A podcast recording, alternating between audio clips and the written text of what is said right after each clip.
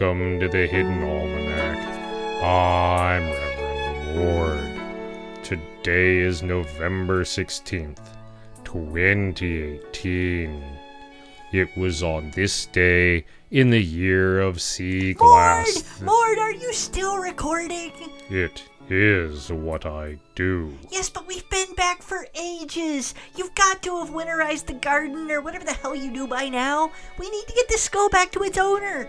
I have not just been tending to the garden. I have also had to field a number of inquiries from other members of the Order of Plague Doctors about the incident at the museum. Oh, Lord. Did you deny everything? No, Lord! they would not be so crass as to ask me outright if I was involved.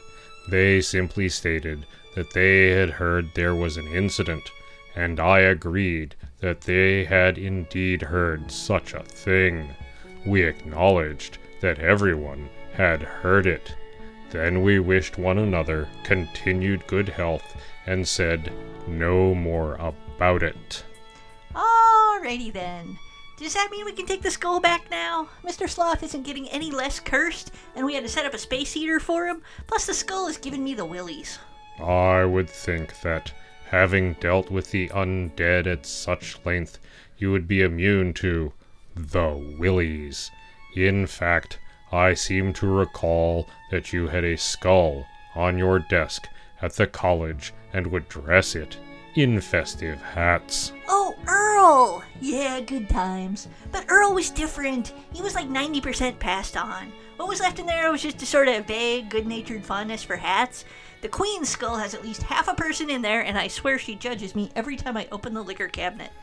You put the skull in the liquor cabinet. It's the closest thing I've got to a place of honor, Mord. Anyway, that's an efficiency apartment down there, so the other options were in the bedroom where she'd watch me sleep, or the bathroom where she'd watch me, well, you know. The Hidden Almanac is brought to you by Red Wombat Resistance Company, purveyors of fine and revolutionary teas. Red Wombat, fight the power. So can we go get the skull back now? Yes, we can go. Woo! That's the Hidden Almanac for November 16th, 2018. Be safe and remember, you are not alone. The Hidden Almanac is a production of Red Wombat Studio and is written by Ursula Vernon and produced by Kevin Sonney. The voice of Reverend Mord is Kevin Sonney. And the voice of Pastor Drom is Ursula Vernon. Our theme music is Moon Valley, and our exit music is Red in Black, both by Kosta T.